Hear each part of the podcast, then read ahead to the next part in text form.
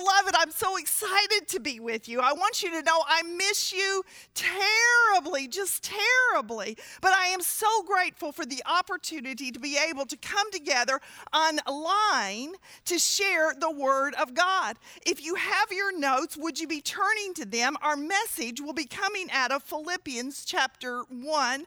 We'll do a quick overview of Philippians chapter 1.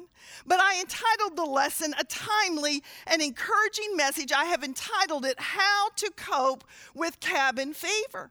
Because, beloved, I believe if you are anything like me, you're getting tired of being at home. You're being tired of being restricted. You're being tired of not being able to see your family. We have restricted ourselves, Mr. Stockdale and I, from seeing our children and our grandchildren because we feel like that's the best thing to do, the wise decision. We've done several drive-bys so we could at least lay eyes on them, and we've done FaceTime with them. But I've just got to tell you, every time I see them, whether it's by drive-by as we drive past their home or on FaceTime, this great melancholy comes over me. I realize how much I am missing them. And I feel the same with my family of faith. We have been on Zoom calls and connecting online and phone calls and FaceTime and all of that. But, beloved, it's not the same. And oh, how we long for the day when we will be able to gather together instead of gathering together apart as we are doing now. But oh, how grateful we are, how much we praise the Lord for the ability to connect online. And I do want to thank all of the media staff here at Bellevue and for Dana in the women's ministry staff here at Bellevue Women for all they are doing to keep us connected. It's not the same, but it is something. And so I welcome you in today, and I pray that somehow through this message your heart will be encouraged, you will be edified, you will be blessed, you will be inspired to press on in the name of the Lord Jesus Christ. We are, without a doubt, living in unprecedented days. Beloved, I never dreamed in my lifetime that something like this, of this magnitude, would ever happen that would keep us separated, and certainly not separated from our faith family and our own immediate family. Keeping our spiritual equilibrium during these days is incredibly challenging as this virus has intruded into our way of living, reorchestrating our routines, restricting our movements, and recreating a new normal. In fact, a new vocabulary has come into our language. We're using phrases like pandemic and social distancing and self-quarantine. We're using gloves and masks when we go out and hand sanitizer by the gallons to make sure that we're doing all that we can to stay safe and to keep others safe as well. And yet, beloved, just 8 or 9 weeks ago, none of this was on our horizon. We never dreamed that this is what the Lord had for us. So how, beloved, are we going to navigate these incredible days as we walk with the Lord? Through self-quarantining, through a pandemic, through all that entails. It's incredible, but so many moms and dads have moved their offices at home, disrupting the family's normal rhythm. In many cases, mamas have suddenly become the primary educator of their children. And while that is a new experience for many of them, the challenges that are coming along with that, as many of them have multiple children in multiple levels of education, some with babies and toddlers at home.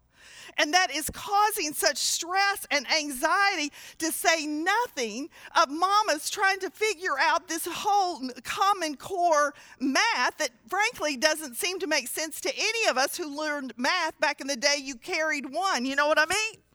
And yet, we are called to a new kind of living. They're homeschool moms who at least are familiar with educating their children, but they're not faring well either. They're cut off from their homeschool community and group activities. And on top of that, we have working mamas who are now working from home, teaching their children, all the while cooking and cleaning, trying to maintain their household. These are unprecedented days. Family life has been completely disrupted. There are some benefits of many on Facebook and other social media platforms are talking about how they're beginning to have family meals again. And without the stress of the schedule of sports and school and activities and so on, they're able to sit down. Grab-and-go meals have become a thing of the past, and they're sitting down together at mealtime, which is a wonderful blessing. But then the snacking that's going on, 15 times a day, it seems, these little ones are begging for snacks. Snacking has become a whole new way of living. And what about going to church? Beloved, I've told you before, since the time Mr. Stockdale and I came to faith, which has been over 40 years ago, we came to faith at Bellevue Baptist Church under the ministry of Adrian Rogers. As young marrieds, we bowed the knee and we received the Lord Jesus Christ individually as our Lord and Savior. And from that time, church attendance, the assembling of ourselves together, has just simply been a part of the ebb and flow of our Christian life. In fact, we've missed more church attendance in these last few months than we have probably the entire time we walked with the Lord. And while I must say there's some comfort in being able to go to church online, to watch church online, it's not the same. It's not the same at all. And yet how grateful we are we can at least connect. Although most of us are watching church in our pajamas, sitting in our recliners, and this whole thing, this whole pandemic has introduced a whole new term to us. We have now our daytime pajamas and our nighttime pajamas. Sometimes it's hard to know which it is we're to be changing into. And don't even get me started about hair and nails. I have cut Mr. Stockdale's hair, and I told him I was concerned about messing it up, and he said, "Baby, who's going to see me? What difference does it make?" I asked him if he thought he might possibly be able to do my nails, and he pondered the response for a very, very long time. And finally he said, "Would it be possible for me to use painter's tape to do your nails?" Beloved, we are living in unbelievable times. One day is morphing into the next. Time seems to be standing still. It's hard to remember what day it is, much less the date. And many of us are suffering from cabin fever. And I want to talk to you about how we are able to thrive during this season, not just survive, not just tolerate it, but how you and I as believers can respond in such a way, beloved, that we can grow in our faith, grow in the grace and knowledge of Jesus Christ. Beloved, I want you to be looking with me now in the letter, the book of Philippians. This is Paul's letter to the church at Philippi. And he wrote this, we believe, while he was under house arrest in Rome. At the end of Acts, it speaks of Paul's house arrest that lasted 2 years in rented quarters. During that time, he was chained to a Roman guard, but he was able to have visitors. And so he continued his ministry, teaching and preaching and sharing the word of God and going on to write about joy. It's incredible, but Paul mentions joy throughout this letter, despite the fact that he is in prison. And I felt like it was just appropriate that we might look into this letter to lift some of the principles that the Apostle Paul used, that we might use them as well during our time of quarantine. But during the course of this short little letter, just a few chapters, Paul mentions the word joy or some form of it 19 times.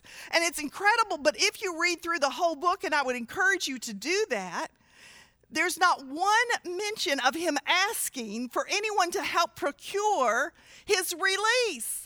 And most of the letter, apart from just a little bit of correction, most of it's a letter of encouragement and blessing.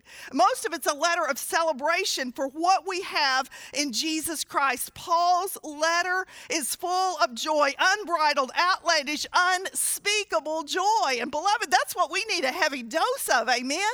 We need the joy of the Lord to be our strength. So if you'll look with me, in what I call the benefits of believers, in Philippians chapter 1, verse 2, Paul writes this, "Grace to you and peace from God our Father and the Lord Jesus Christ." Drop down now to verse 12.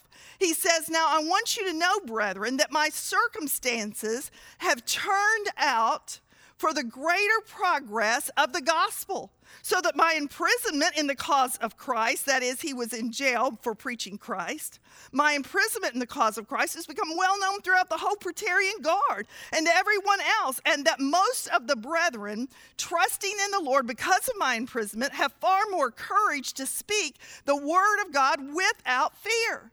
Look down in verse in verse 15. Some, to be sure, are preaching Christ.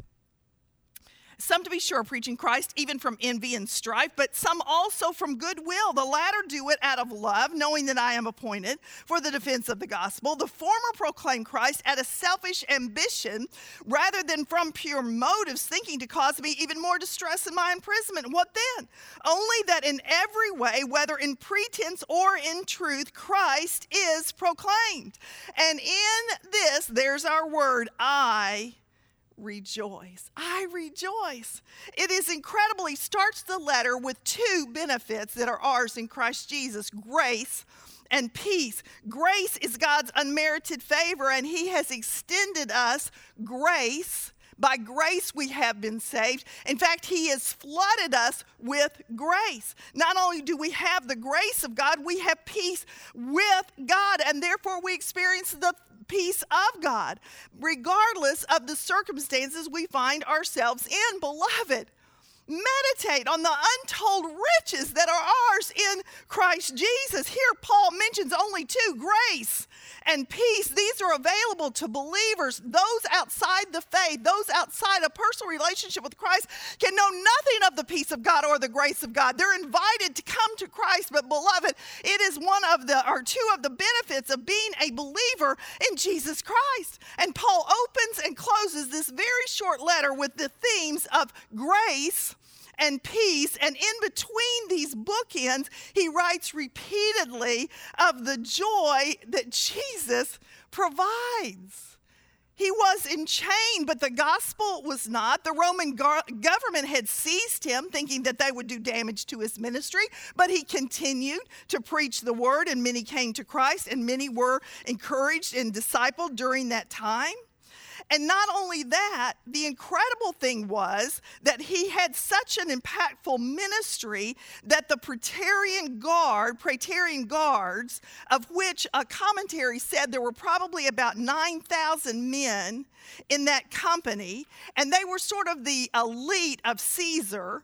And it's incredible that these men guarding Paul in 12-hour shifts, chained to Paul, thinking Paul was their prisoner, Indeed, God in his sovereignty and a twist of incredible divine irony, they became Paul's captives. And in 12-hour shifts, they heard him preach and proclaim and pray and share the gospel. They met many who were coming to sit under Paul's great teaching and share in his knowledge. They saw many come to Christ, and it is an incredible thing, but many fell under the spell of God's servant, captivated by Paul's unstoppable faith, unruffled peace, and his unquenchable joy, despite the difficult circumstances that he was in. Oh, beloved, Paul leveraged his suffering for the cause of Christ. Now, this is not the same thing as exploiting the crisis or the difficult circumstances for personal gain. Rather, Paul leveraged his suffering to expand and extend the kingdom of God. And I want to encourage you, during these days, beloved, ask God to help you leverage this suffering that we are in, this crisis that we are in, so that we might be usable tools in the hand of God to further the kingdom. There are untold ways, even as we practice all of those measures of self-distancing and so on, there's unbelievable ways that we can share the gospel, that we can share the person of Jesus Christ as we minister and as we serve. Ask the Lord to help you know who it is you need to serve. Beloved, there are many, many, many people suffering at this time in really unprecedented ways. People have been furloughed from their jobs. They've lost their jobs. There's financial stress and strain. There have been, I was reading that there have been about 56,000 Americans that have died during this time. So there are people grieving and hurting all around us. Leverage this time for the kingdom of God. Look for ways to serve and to minister and to meet needs. That, beloved, is the benefits of being a believer in Jesus Christ. Grace, peace, unspeakable joy, joy with no end, for Christ is the source of our joy. The second thing I want you to see is what I call the birthmark of believers. Our first grandchild was born with a very small birthmark on his hairline on the back of his neck. I have one that is almost identical, and when I saw it, I had to smile because that birthmark connected our DNA and the birthmark of believers, beloved. That is what we have in Christ by birthright is outrageous joy. An unbeliever may know pleasure, may know happiness for a season, but the believer has joy unspeakable even in the midst of difficult times because the Spirit of God dwells within us. John 15:11 says, "These things I have spoken to you, that my joy may be in you and your joy may be full." John 16:24, "Until now, you have asked for nothing in my name. Ask and you will receive, so that your joy may be made full." In Jesus' high priestly prayer, he said to the Father, "But now I come to you, and these things I speak in the world, so they may have my joy full in themselves." Beloved, the source of all joy is Jesus, and he indwells us by the power of the Spirit of the living God. Joy is not something we muster up. It springs forth. It is a fruit of the Spirit: love, joy, peace, patience, and so on. It is a fruit of the Spirit. It is not a work of the flesh. It springs forth from the Lord Jesus, and it spills out and splashes over from the overflow of our devotional love and life in the Lord. In the Lord Jesus Christ. Paul said, "Rejoice in the Lord. Rejoice in the Lord." Look with me, if you would, in chapter 3, verse 1. "Finally, my brethren, rejoice in the Lord." To write the same thing again, well, it's no trouble to me, and it's a safeguard for you. That word safeguard is a strong tower, a safe place. And beloved, the scripture is full of beautiful, tender passages about how the Lord Jesus Christ cares for us and ministers to us and covers us with his wing and carries us. He is our safeguard. He is our safe place. Psalm 27 says, "In the day of trouble, he will conceal me in his tabernacle. In the secret place, he will hide me." That's our Jesus. Beloved, right now, God is still on the throne. Things are not out of control in heaven. And God the Father and God the Son and God the Spirit are tenderly ministering to their beloved flock. We are the sheep of his pasture. He is the good shepherd, and he is tending to us, carrying us, and he is hiding us under his wing. He is hiding us in the secret place until the terrible storm passes through. We can trust in him. It is the birthmark of believers to have the joy of the Lord. Look with me now again in verse 7. "Whatever things were gained to me," Paul says, "these things I've counted as loss for the sake of Christ. More than that, I count all things to be lost in view of the surpassing value of knowing Christ Jesus, my Lord, for whom I have suffered the loss of all things, and count them as rubbish, so that I may gain Christ." That I might gain Christ and be found in him, not having a righteousness of my own derived from the law, but that which is through faith in Christ, the righteousness which comes from God on the basis of faith. Beloved, don't you see it? The benefits of being a believer: grace and peace, joy without measure. And that's just to name a few. The birthmark of a believer is unbelievable, unspeakable, unstoppable joy in the midst of difficult days and difficult circumstances. The last thing, and I'll be closing with this, is what I call the blessings of believers. Look with me now in chapter 4. chapter 4 and verse 10. But I rejoiced in the Lord greatly that now at last you have revived your concern for me. Indeed, you were concerned before, but you lacked an opportunity.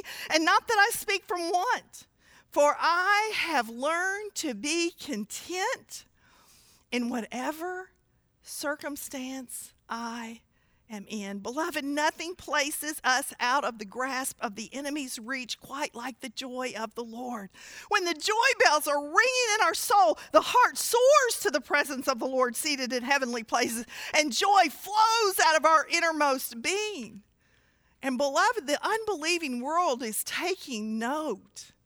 And really unprecedented numbers of people are praying to receive Jesus Christ. Many are hearing of the Lord through social media platforms, which is some divine irony right there. And many are coming to Christ, and much of it, beloved, much of it, while it involves the work of the Spirit and the work of the Word of God, I tell you, it is supported by the testimony of believers who understand their benefits, who live according to their birthmarks, and who are enjoying the blessing of being a child of God. Look back with me now in chapter 4 of Philippians. He says, I know how to get along, verse 12, with humble means. I also know how to live in prosperity. In any and every circumstance, I've learned the secret of being filled and going hungry, both of having abundance and suffering need. I can do all things through Christ who strengthens me. When you and I operate in the will of the Father, we get His strength to serve Him and to serve others. Verse 17, not that I speak of the gift itself, that is the church at Philippi had sent him a financial gift to help support him during that time of imprisonment. But I seek the profit for which increases to your account. I have received everything in full and have an abundance. In prison, chained to a Roman guard, Paul speaks of the satisfaction of Jesus Christ, the abundance of the Spirit-filled life. I am amply supplied, he said, having received from Epaphroditus what you have sent, a fragrant aroma, an acceptable sacrifice, well-pleasing to the Lord.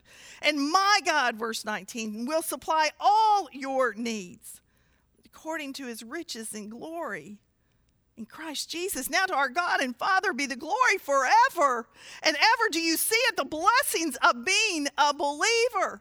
We can rest totally in the sovereignty of God. Beloved, I don't know what's about to happen. I don't understand this. I cannot perceive of this. I certainly didn't see it coming, but this much I know. I know who I am in Christ, and I know who He is in me. And I am confident of this very thing, that He who began a good work in me, He will perform it into the day of redemption, that day when I see Him face to face. We can rest in Him like Paul did. We can trust Him like Paul did. The Apostle Paul was content. Contentment is learned through experience. I dare say we are all going to come out of this changed, and hopefully much for the better, learning those things that are valuable, learning to be appreciative of those things we have, appreciative of those who have served so diligently during this time, truck drivers and healthcare workers and people in every kind of field that have continued to work in order to serve the community. May we learn how to be gracious and grateful. Paul was content in poverty and in prosperity. It didn't matter to him. In prison or in the pulpit, Paul was content. Full or famished, Paul was content. Why? Because he considered God to be in total control of the circumstances of his life. That's why he was able to say, I can do all things through him who strengthens me. He will supply all of your needs according to his riches in glory. When we are walking, beloved, in the power of the Spirit, when we are yielded and surrendered, when we are renewing our minds with the Word of God, when we are dependent upon the Spirit of God, when we are looking to the Lord to fulfill every need that we have, we will find our contentment in Him. And when we do, beloved, we will enjoy the benefits of believers. We will relish the birthmark of believers, and we will enjoy the blessing of believers. It is my prayer That you and I, as we walk through these days, will not simply strive just to survive them, but we will become more diligent in the study of the Word. We will become more faithful as prayer warriors. We will become more diligent to serve one another. We will become more conscious of God's working in our life and those things He is calling us to. So much imagery is found in the Scripture that God will take care of us. I shared with you several weeks ago from Psalm 23, "The Lord is my shepherd, I shall not want." And I told you that it was the role of the shepherd to meet every need the sheep had. It was the role of the sheep to stay near to the shepherd. Oh, how I pray that you are finding yourself during these difficult days, like Paul, drawing near to the Lord, and He will draw near to you.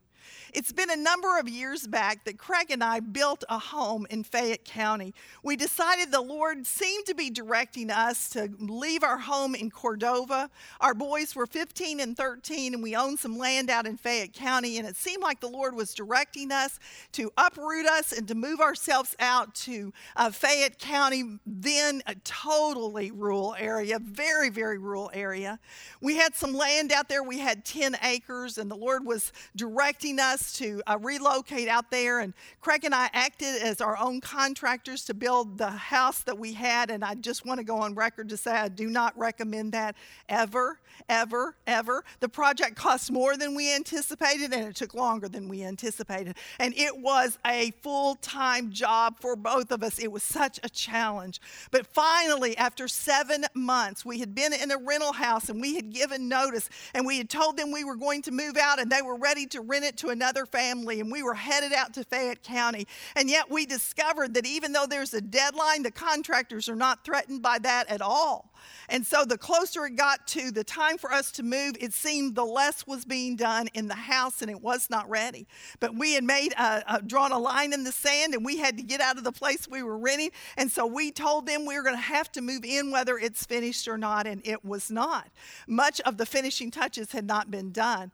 On a Saturday, after 7 months of being in a rental home and having our stuff in storage, our Sunday school class showed up and loaded up trucks, and we took a big caravan out there to Fayette County, and we got all of our stuff put into the house. And that evening, on Saturday evening, we had a celebration dinner together, and all of our friends left us there, and Craig and I went from room to room just praising the Lord and dedicating that house to the Lord Jesus Christ. And we felt so blessed, even though it was not finished and there was much work yet to be done. We just felt so blessed that the Lord had put us in that place, and we celebrated with our boys to be finally in our home in Fayette County, even though it was not finished. Well, that was Saturday night. On Sunday morning, we had plans to get up and drive into Bellevue, a 45-minute drive, but to come into Bellevue and worship together with our faith family here. We laid out our clothes, and we had us a game plan so that we could had unpacked just enough to be able to get ready and come into church. And I'll never forget it, waking up and realizing I was in our new home and being so grateful for the Lord and having just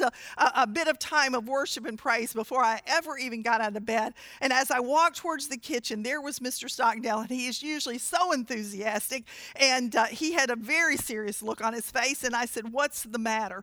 And he said, "Honey, we've got a leak in the kitchen." And he said, "When I got up this morning, water was flooding out into the kitchen floor. It was coming out under the baseboard. I don't know where the leak is. It's somewhere in the wall." He said, "I've turned off the water, and I've gotten the flow of water stopped, and I've used our towels and gotten the floor all wiped up, but I really don't know what to do." We decided we would come on into church and worry about that later. We got home and called our plumber. Even though it was a Sunday afternoon, because of the serious nature of a leak in the house, he offered to come out. And while he was out there, the cabinet maker came out to install the kitchen cabinets. And so the kitchen cabinets had been put in, and the plumber began looking for the leak. And he finally said, "Guys, the only way we're going to find the leak is if we pull out all of the kitchen cabinets and we just begin to break holes into the wall until we can finally trace down the place where it is leaking. And so we didn't think that sounded like a good idea, but it was the only solution we believed. And so we fastened all the cabinets and pulled them out into the center of the kitchen. And that man began to pound holes into a house that we had not even been in 24 hours and big gaping holes. But sure enough, he was able to find it. And it turned out it was a very easy fix, basically a joint that had not been completely tightened. He was able to fix it, and we all rejoiced. And he said, now you're going to have to get the cabinet guy out here to put the cabinets back in, but at least we got that stopped. And remember how grateful I was. And so that afternoon we got ready and came back for Sunday night worship service here at Bellevue and headed home just rejoicing in all that God had done for us. And I'll never forget, my boys at that time were 15 and 13. And y'all, those boys were eating us out of house and home. I've told you this before, but there was a season in our life that our grocery bill exceeded our house note. And I'm not kidding. We would go through 7 gallons of milk a week. And honestly, a lot of it they were drinking right out of the jug. They never owned up to that, but I'm quite certain that they were. And we would go through loaves and loaves of bread. And so every time they came in the house, the first thing they would do is go to the refrigerator. We had a side by side, and they would open up the refrigerator and freezer, and they would just look to see what it was available there to eat. And I'll never forget, Dawson spied some ice cream, and he pulled it out. And when he pulled the top off, he said, Mom, you know what? I think we've got a problem because the ice cream is soft. And I said, you're kidding. So Craig came in and checked over the freezer and the refrigerator, and he said, I don't think we've got a problem. I think perhaps while we had so many people in the house yesterday, someone perhaps just left it not fully closed. And he said, I think we'll close it up tonight and everything will be fine. My husband is incredibly optimistic. You would think that life in itself would have beaten that out of him, but oh no, he remains incredibly optimistic. And so I joined in his optimism, believing that night when I went to bed that everything would be fine in the morning. Then Monday morning rolled around. I woke up early, got up ready to face the day, lots to do in the house. I would be teaching Bible study on Tuesday. I had a lot of preparation to do. I went into the kitchen, and there was my husband with a sad face on again. And I said, what in the world's the matter? And he said, oh, darling, you're not going to believe this, but the freezer has gone out. I said, you're kidding. He said, that's not the worst of it. Everything in the freezer is thawed. Now, at that time, we were shopping a lot at Sam's and Costco, buying huge bags of meat to feed those meat eaters that we were raising. I had bags and bags of chicken. I had a roast in there. I had a turkey breast in there. I had sacks of pork chops. There was hamburger meat, and all of that had thawed. And I said, what are we going to do? And he said, I have got to go to work. I have an appointment this morning that I cannot miss. I have got to go to work. And he said, I'm sorry to leave you with this, but you're going to have to cook all of that. And I said, you've got to be kidding. We haven't even unpacked the kitchen. I don't know how to work the stove or the oven. I can't possibly do that. How are we going to do that? And what am I going to do with it when it's all cooked? And he said, well, here's the good news. The old freezer, and it was a very old one that we kept in our garage, he said, when I plugged it in, it just started humming right along. So once you get all that cooked, you can put it in the freezer. But here's the bad news about that.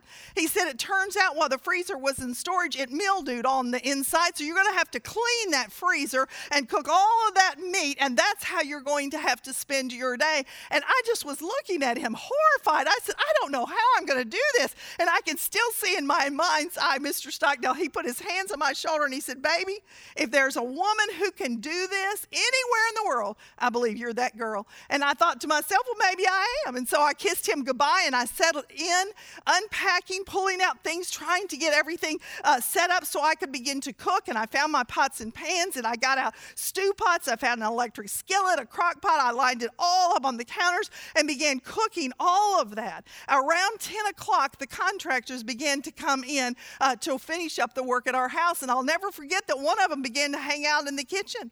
And he said, it sure smells good in here. And I told him about what had happened. He was still hanging out in the kitchen. And I said, I'm sorry, did you need something? And he said, yes, I haven't had breakfast.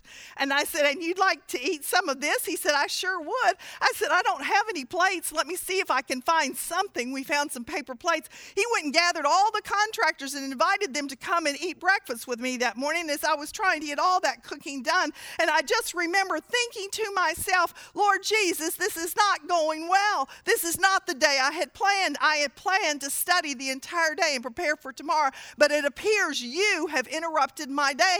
And Lord, because of that, I'm going to believe you're in the midst of this, and I'm going to refuse to lose my joy over any of it.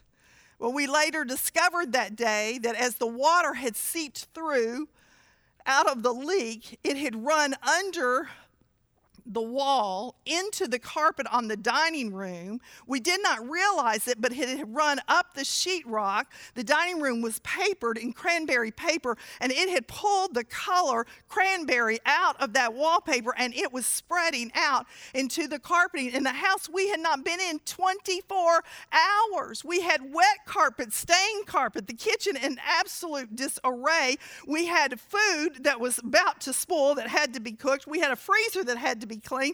And I've got to tell you, it's a God thing, but I stood in my kitchen and I declared out loud, I am not losing my joy over this. I'm not losing my joy over this. After what God has done for us, after the ways he's shown up in this, I am not selling him out. Well, I went throughout the day. I'm telling you, the joy bells were ringing in my soul. There was a song in my heart. I knew it was the Lord. I couldn't muster that up in a million years.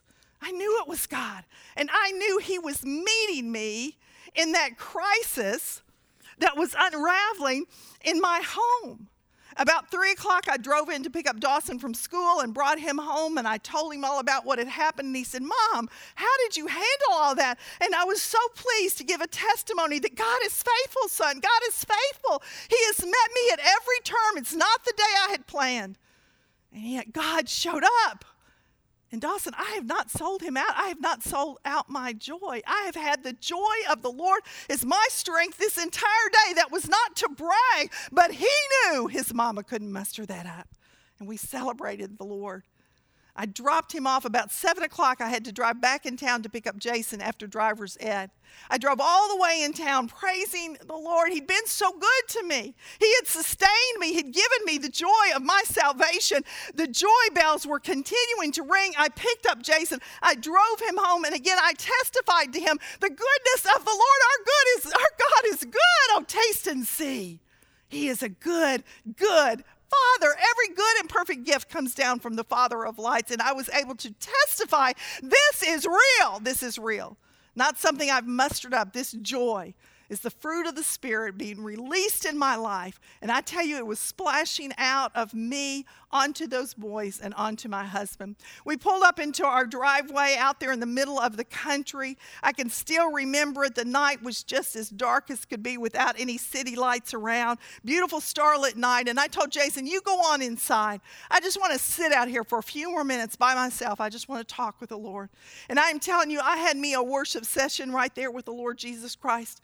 And I blessed him and praised him and thanked him. He was a good Father, not because we had a new house, but because he is good and patient and tender and kind, because I once was a sinner and now I am redeemed. I once was apart from him, and by Christ he had reconciled me and brought me into the family of faith. I was his and he was mine, and I just rejoiced in his presence. Oh, and the peace that passes all understanding was just flooding my soul. And I got out of my car and I slammed the door, and I just stood there and looked up into the skies, and I just began to quote scripture to the Lord, blessing him and praising him. He's a good God. And I remember as I walked up the steps and opened the door, the first thing I saw, there was my husband, and he had that look I had seen several times already this weekend. I said, now what? And he said, oh, honey, this is probably the final blow. And he took me by the hand, and he led me in there to the dining room, and it was full of boxes, and all over those boxes and that wet carpet were big bunnies of pink insulation, big fluff balls everywhere. And I said, oh, honey, what happened? And he said, well, after you were gone, Dawson and I got up in the attic. We were going to try to set some boxes up there and get it out of your way. And he said, you're not going to believe this, but Dawson stepped through the attic, through the ceiling. And I looked up, and there in my dining room, in a house I hadn't even been in 3 days, was a huge gaping hole in the ceiling of the dining room, and insulation was still just tumbling down. Thankfully, Dawson was not hurt. And I can still remember the look on Mr. Stockdale's face because he believed this would be the thing that would push me over the edge. And he began to back up just a little bit, like he was saying, watch it now, she's about to blow. And I looked at him and I said, you know what? I am not going to lose my joy. Not over anything in this house, not over anything in this life after what Christ has done for us, Craig. He has redeemed us out of the kingdom of darkness. He has set us into the kingdom of light. He has given his life for me, and I intend to give my life for him in return. I'm going to serve him all the days of my life, and I tell you, I will not lose my joy over this. And beloved, I'm here to declare to you, yes, we are living in difficult days. Yes, we are suffering from cabin fever. And some are suffering far worse for loss of loved ones through this virus and not even able to have funerals to grieve together as a family.